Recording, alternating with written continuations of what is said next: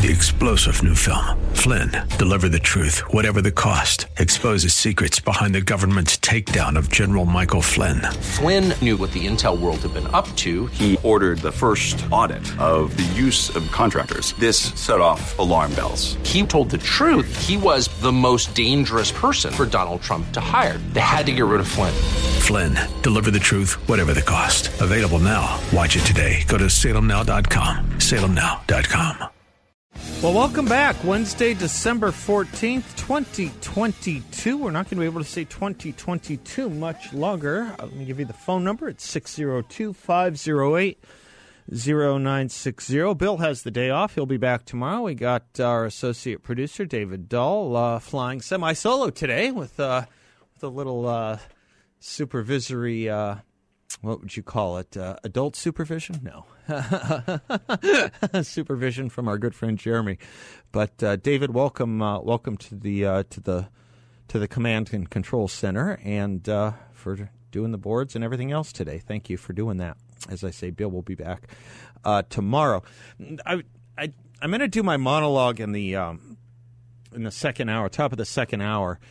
Instead of right now, because I was just as I was driving in, I uh, I I listened to obviously what what what what's going on on this channel on 960, and and I heard a promo for me. I think Bill and David chop these things up from things I say. I have nothing really to do with what they put on there. Although I I agree with most of them. I think that would be a good thing that I agree with my own quotes. And there's one I guess running now, or at least I heard coming in to the studio about the importance of language and that that's actually something that the Republican, uh, incoming Republican uh, leadership in the House of Representatives next month can do something about. Um, we are we are suffused with with the abuse, misuse, and redefinition of language here, and uh, and what are the two quotes I usually use? One is Ralph Waldo Emerson. Um, the corruption of man follows the corruption of language. Uh, to be multicultural about it, you can quote Confucius when uh, when words lose their meaning, men lose their liberty. You think about this past year, we had a Supreme Court justice nominee who was uh, accelerated to the Supreme Court in Ketanji Brown Jackson, who refused to define what a woman was. And earlier this week, as we uh, as we reported, the Cambridge Dictionary has now changed the definition of woman. Uh, you have uh, the non-binary thing running riot. Someone who was it? Who was it? Maybe Wilfred Reilly. You've seen this uh, this uh, person, uh, Sa- Sam. Uh, Sam is Sam Brinkman, who was who was the, in charge of nuclear waste disposal, uh, a transgendered person, non-binary person, I guess is the better way to put it in the terminology of our day, the parlance of our times. He was, uh, or this person, I should say, without getting in trouble, this person was heralded as the first non-binary politically appointed official in the U.S. government, and I think it was Wilfred Reilly who said uh, will this person now be described as the first non binary person fired and arrested from a political appointment in this government? Doubtful. Doubtful. But the reason I brought all that up as I was listening coming in is I noticed an op ed in the Wall Street uh, Journal this morning. I had forgotten, I had said this on radio. There is an op ed in the Wall Street Journal uh, this morning by one Eileen O'Connor, an attorney in D.C bring gender back to the house, is what uh, she writes. Culture influences language, and language influences culture. Inattention to this reciprocal relationship damages both. She writes The new Republican House majority can begin its session by striking a blow for good language. At the opening of every Congress, the House adopts the rules by which it will operate during the session. On January 4th, 2021, under the leadership of Speaker Nancy Pelosi, it adopted House Resolution 8 which mandates what it calls gender inclusive language. The resolution is shot through with reality denying and grammatically incorrect word, word choices. Strike father, mother, son, daughter, brother, sister, husband, wife, father in law, or mother in law. Insert parent, child, sibling, spouse, or parent in law. Strike himself or herself and insert themself. That was actually in House Resolution 8, beginning of last year. Elsewhere, the people's elected representatives are cast as pieces of furniture. Also in House Resolution 8 from last year. Quote, strike chairman and insert chair. This isn't a new phenomenon, but it's no less obnoxious for having been in use for a while. It would have been so easy to explain, as my mother, who learned English as a foreign language, did to me, this woman writes, that a policeman, fireman, or mailman didn't need to be a man, merely a human being. Instead, as in 1984, the novel, the entire English language is being scrubbed. The 2021 House rules established a new position. Do you know that? Office of the Whistleblower Ombuds. You ever heard phrase ombuds? You heard it, David? That's right. Man had to be expunged from ombudsman.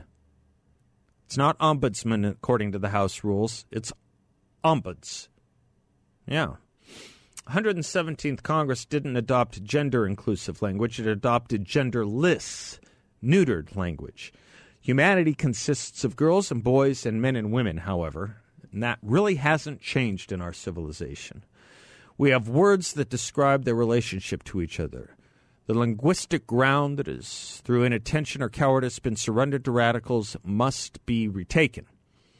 When adopting the rules for the 118th Congress next month, House Republicans must restore language acknowledging the existence of males and females. Genderless, langu- genderless language isn't inclusive, it's dehumanizing, and it corrodes our culture.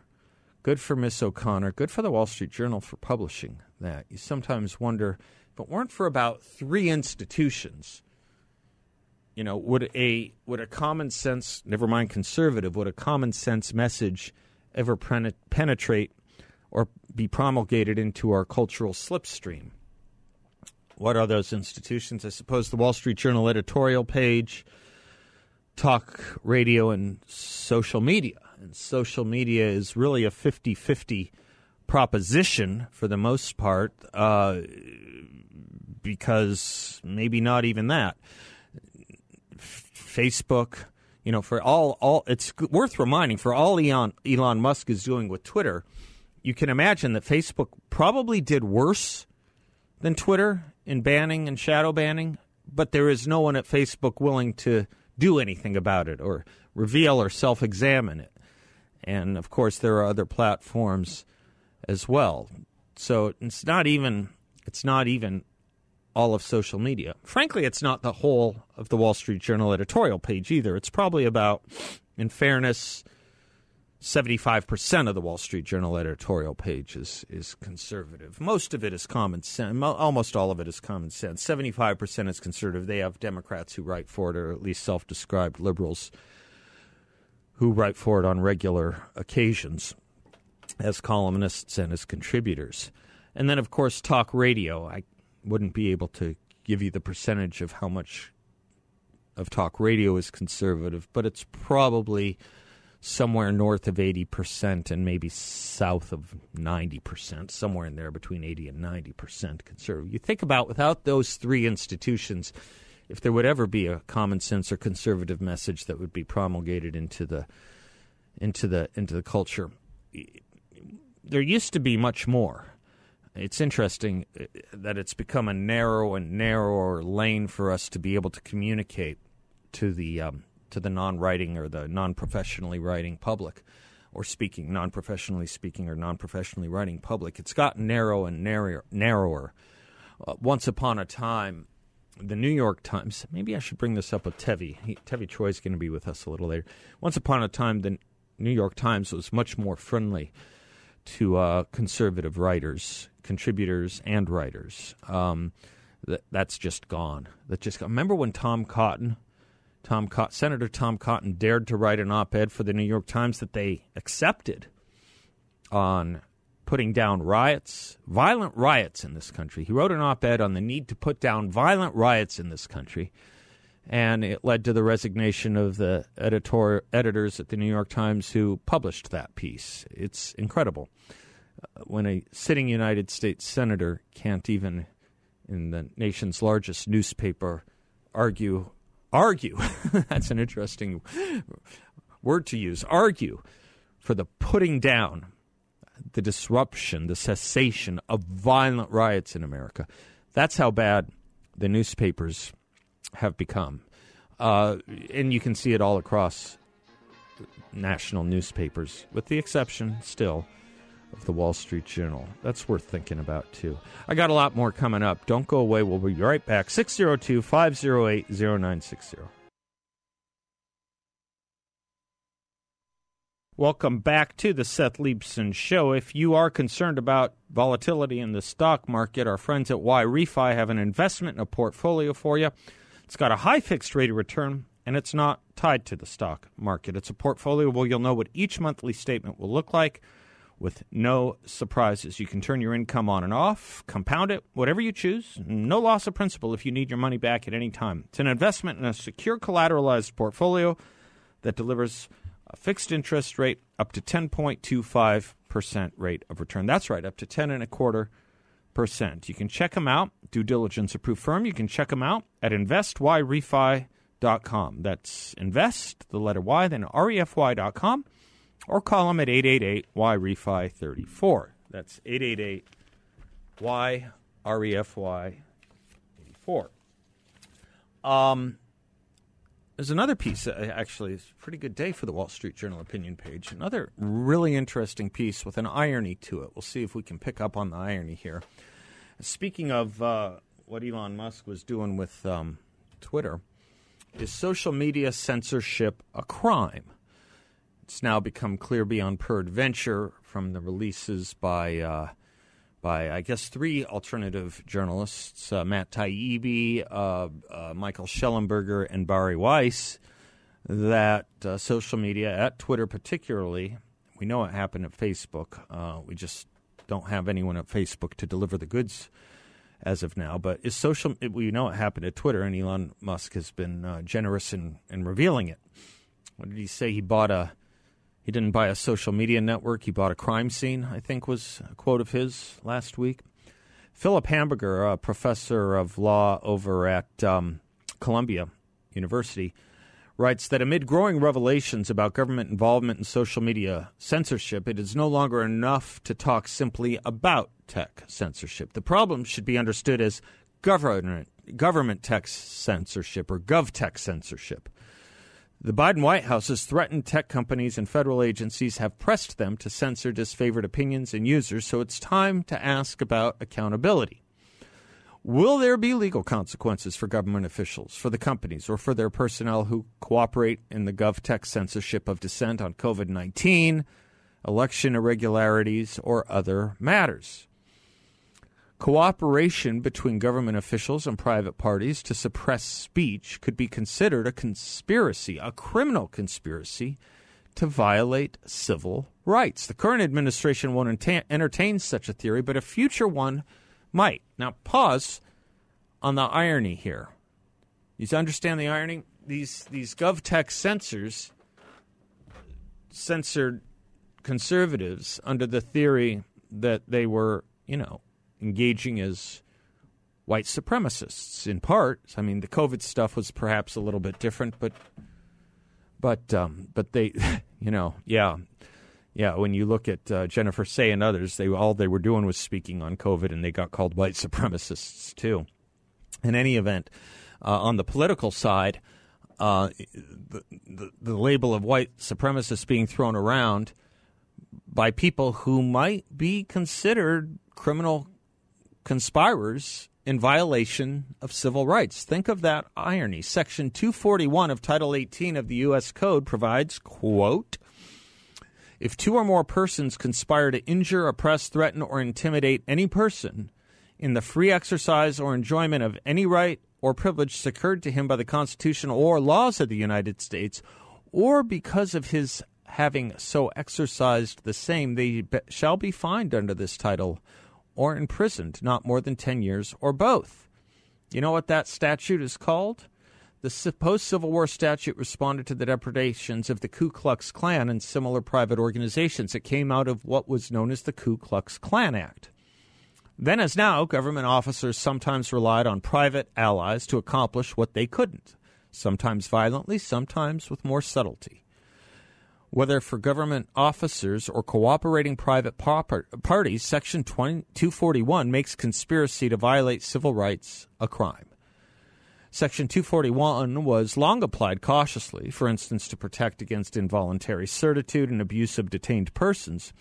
But now it is being applied more expansively. Last year, a federal grand jury indicted Douglas Mackey under Section 241 for allegedly interfering with the right to vote by coordinating with four unindicted co conspirators to distribute memes claiming that voters could cast ballots for Hillary Clinton via text message or hashtag.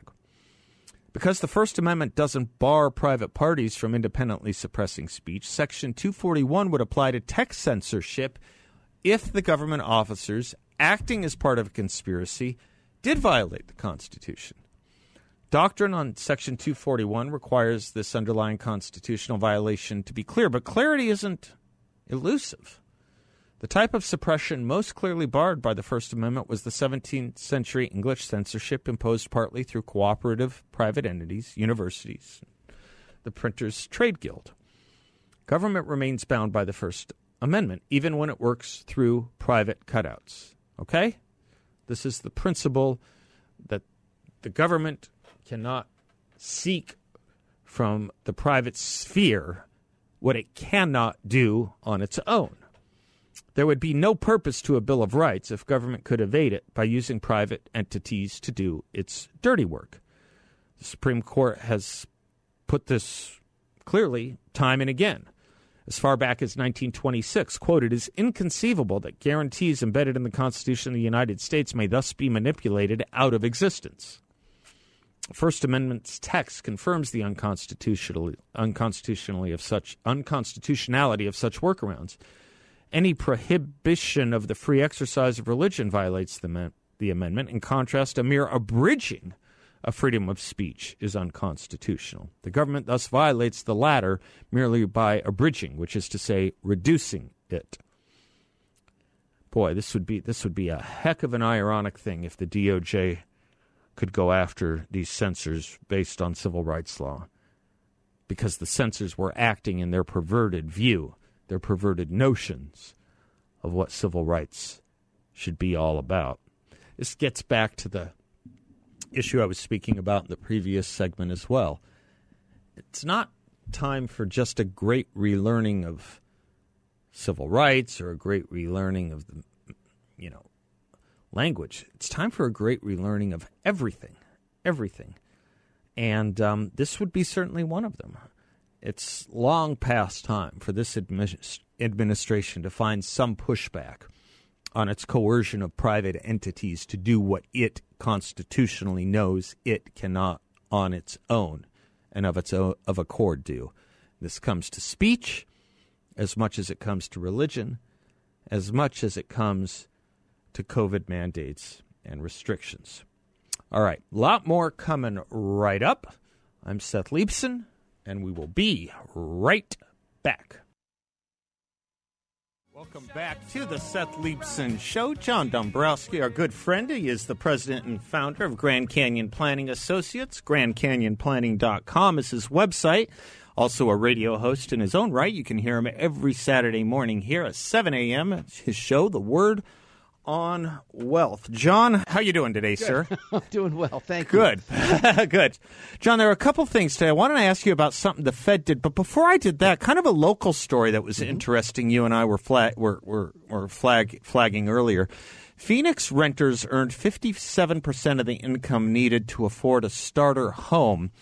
Uh, and its high mortgage rates and home prices are keeping homeownership out of reach of many first time buyers. Median household income among Phoenix renters was 43866 but the income needed to cover a mortgage was 76 plus thousand dollars. Yeah. Kind of interesting, yeah? Yeah, and that's based off of the uh, median price for a starter home, right, a little over three hundred thousand. Right. Uh, what is interesting about this is if you look back a year, uh, you know, a year ago, interest rates were in the three percent range. Well, today a thirty-year fixed mortgage is uh, about 6.4%. Yeah. So it's more than double. Okay. So this is really the reason why uh, people are having a challenge now qualifying for uh, for a home. Uh, and and this is putting pressure now on the rental market. Yep.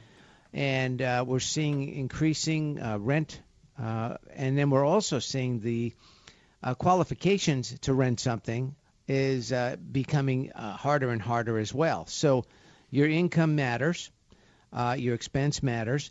Uh, I'll just throw a quick, uh, you know, looking at this more on a national scale. Yeah. If you go to Manhattan, an average apartment right now, uh, you know, is four over four thousand dollars a month to rent a basic apartment in New York City. And and by basic we mean very bare bones. Very basic. Yeah, yeah. Yes. Yeah. Uh, now, of course, it's not that high in Arizona.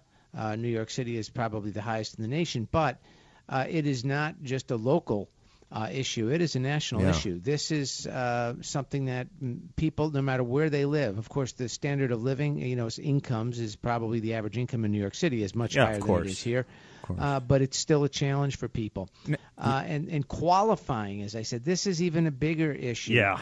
Not only qualifying to purchase a home, but qualifying just to rent something right now is becoming more and more difficult for people. And is this going to have a relationship to the other headline today? Fed raises interest rates half a point to highest level in 15 years. Yes, it, Yeah, it, it what will have definitely an effect on the home mortgage interest rates, uh, which did pull back slightly. Uh, you know, month over month, uh, from 6.42% down to 6.41% on average 30-year fixed mortgage for a conforming loan balance. Um, but now with this next increase, uh, we may see interest rates go up again. And and I would caution people on those home equity lines of credit right now. Yeah. Uh, those are adjustable type of rate loans as well, and those will uh, go up each time when we see these these hikes uh, that the Fed is doing right now as well. So double check those balances that you have on your home equity lines of credit and the current interest rate that you have versus what you thought you had, you know, from a year ago. Well, one of one of the things that I think uh, has ha, has you in, right on, on this is in one of the stories I was reading on these interest rates is not only might they go up again, they're not coming down according to one story. With it says no reductions until 2024, right? That's what the Fed had Yeah. stated today. So Yeah. it wasn't necessarily the half a percent rate increase that that kind of uh, you know caught people off guard. Uh, it, it was more the comments from the Fed stating that we're going to continue on this Yeah. path, Yeah. uh, and we're not going to be, uh, you know, backing down on this for 2023. We're going to continue on this path Yeah. uh, of raising rates, Yeah. getting to that critical stage that they want to get to, where they feel. Uh, that they've really uh, made an impact on inflation. Where all money just- becomes more expensive for a while, right? Yes, Yeah. so it's going to probably be more expensive for another year. Now, here's the other issue too. People have adjustable rate mortgages, Yep, Seth, right yep, now. yep. You might have had a, a, a two or a three one arm where it was a fixed uh, rate for three years, and now you're coming up on that fourth year.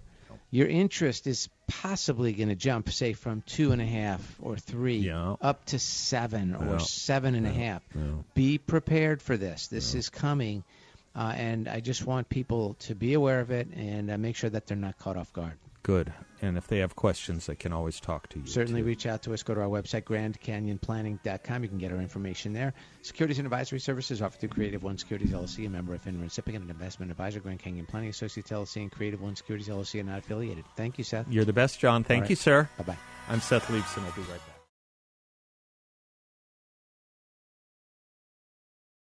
That may not be the best bumper music coming in, um, but uh, anyway, we might relate it to something I'm going to talk with uh, Dr. Tevi Troy about later in the uh, third hour, uh, the time warp, uh, for those of you on uh, podcast who don't hear the music.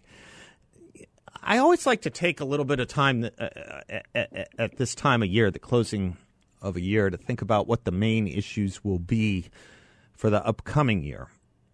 It's um, it's usually the case in December that the news cycle is slow. That has not been the case this year, and it hasn't been the last couple few years, um, because we've been put in such a uh, such a frenzy by our politics and by our culture and by our major media frenetic frenzy. That's that's the right word I think for it. And there's really no rest time, no respite, no downtime, no uh, no peace, even in a month where we talk of peace so very very much. But interesting to think about what uh, what will be the new the big issues of the next the next year. I think, and maybe we'll hold my hold my feet to this fire. See if I get this right or wrong, guys.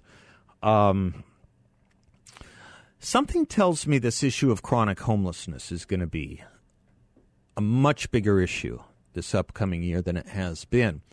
One of the reasons I think that is because while mostly conservatives and mostly Republicans have been talking about it for a long time, um, two mayors are starting in major cities from political precincts you wouldn't expect are starting to say things that make them a little bit sound like conservatives. Uh, the mayor of New York and the mayor of L.A. I have higher hopes for New York than L.A. The mayor of New York, Eric Adams, he's talking now about wanting to pick up people who are suffering from mental illness or drug addiction, even if against their will. The phrase of yore was involuntary commitment. And that was something the liberal left and the libertarian right were strongly against for many, many, many, many years. And it's an interesting thing when you see a Democrat mayor of New York breaking that um, breaking that glass and pulling the lever and sounding the alarm, to use the metaphor of fire, because our, some of the streets are on fire. And the other reason I have higher hopes for New York than L.A. is the problem is a little less bad in New York City. It's worse in Los Angeles. And then there's kind of a third thing, which is hard to kind of, hard to put my finger on. Difference between New York and Los Angeles. We often speak of New York as Gotham, as unruly, unmoored, un, un, unanchored. But anyone who's really spent any time there versus time in Los Angeles, have you spent much time in in both places, either of you, David or Jeremy? If you spend much time in, or even a little time in both places, Los Angeles and New York City, the simple truth of the matter is that LA is much more unhinged and much more unmoored and much more anchored, much less anchored. Did I do that right? New York is much more anchored and much much less unhinged than Los Angeles. New York still has, in other words, some control valves that Los Angeles just doesn't seem to have. I don't know if it comes down to religion per se, but I think it has a large part to do with it. There is a much stronger religious ethos in larger parts of New York City than there are in Los Angeles. Of course, of course, of course, there are Protestant churches and Catholic churches and Orthodox synagogues in Los Angeles, but they are much stronger, much stronger throughout New York City. And I think that has an influence that is just not not as suffusive of the culture of Los Angeles. Anyway, um, it makes it makes one ask a then subsequent obvious question, which is well, Phoenix isn't really known for either of those things. Of course, we have our Protestant and Catholic and Orthodox churches and synagogues here, too. Of course, we do. Nothing like the level of Los Angeles or New York. What has kept us moored? What has kept us less bad? Uh, certainly, population, uh, although that's changing. But also, politics has politics has kept us less bad. We have had councilmen like Sal DiCiccio and hopefully being replaced by councilmen like Sam Stone. We have had uh, a, a, you know a long run of, of, of conservative elected representatives and conservative and Republican governors and senators. And it's going to be interesting to see what that will look like going forward as that changes a bit yeah, we'll have increased our Republican representation in D.C., Congress, mm, but the governorship is going to change. And the city council, uh, even if God please Sam Stone does win his race in March, is still going to be he'll he'll be you know he'll be replacing Sal DiCiccio. It'll still be a major uh, a majority Democrat or majority liberal city council. We don't do it by partisanship, theoretically, here. It'll be interesting to see how much longer Phoenix can obtain and maintain. Of course, we have a great district attorney. We saved that position in that race in Rachel Mitchell, and that made a difference. Bad district attorneys have ruined places like LA and New York. That made a big difference here, too. But with the top pressure missing at the governor's office, it's going to be an interesting experiment. It's going to be an interesting experiment to see how much longer Phoenix can maintain, but maintain isn't going to be enough. Maintaining isn't going to be enough. We have a growing chronic homelessness problem. Some people have rolled their sleeves up to be uh, inherent and sincere in wanting to do something about it. Sam is is one of them. Um, I'm part of a group with my friends uh, Mark and Steve and others who are Jeff who are part of that, Adiba. But I have to tell you, um, you look at the governor's homeless plan, the incoming governor's, Katie Hobbs's, and um, it's a lot more of just doing the same. Wouldn't it be interesting if it's this mayor from New York who changes the trajectory of the problem that we are increasingly all having to deal with? Anyway, few thoughts. I think that's going to be a big issue for next year. We'll be right back.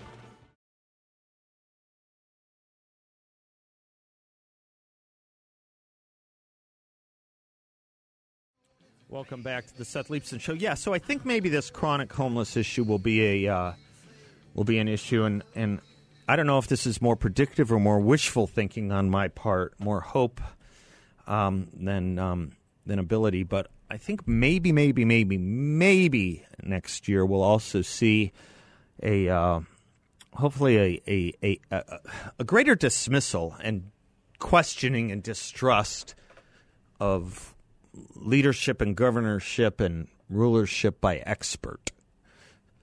Sometimes self appointed, sometimes uh, megalomaniacal, sometimes just used for the purposes of a political point. Fauci will be gone. That'll be to everyone's benefit. Think we're going to have to worry about these experts telling parents that they know less about their kids than the experts do. I hope we resist that. I hope we can be done with this notion of progressivism or what I'm beginning to call regressivism, where we rely so much on an elite. I used a phrase with Bethany Mandel yesterday, you know, just because someone has a lot of degrees or has a bigger title doesn't mean that they're any smarter. You can have learned ignoramuses. I think when you look at the balance of what was done with COVID, and oh my gosh, they're trying to bring the masks back again. Have you seen this? They're trying to bring masks back again in the major cities. Um, you you, yeah, you can have you can have people with a lot of degrees that overlook the big story for the smaller one and uh, miss the big thing. The big thing in this society should be the care and protection of our vulnerable. The care and protection of our youth falls in that category. And maybe, maybe, maybe 2023 will usher in that when it comes to our chronic homelessness, our drug addict, mentally ill, and hopefully our children too. A lot more coming up, a lot. Don't go away. We'll be right back. Three star general Michael J. Flynn, head of the Pentagon Intelligence Agency, knew all the government's dirty secrets. He was one of the most respected generals in the military. Flynn knew what the intel world had been up to. He understood its funding. He ordered the first audit of the use of contractors. This set off alarm bells. The explosive new documentary, Flynn, Deliver the Truth, Whatever the Cost, uncovers the facts behind this scandal. Flynn told the truth. He was the most dangerous person for Donald Trump to hire. I find out the worst enemy that I'm going to face in my life is right here in America. They took my assessment and they wanted me to change it. And I was like, I'm not changing it. They had to get rid of Flynn. With in depth interviews, archival footage, and never before seen personal records of the man behind the headlines. I just felt like I was drowning. Flynn, deliver the truth, whatever the cost. Available now. Watch it today. Go to salemnow.com. Salemnow.com.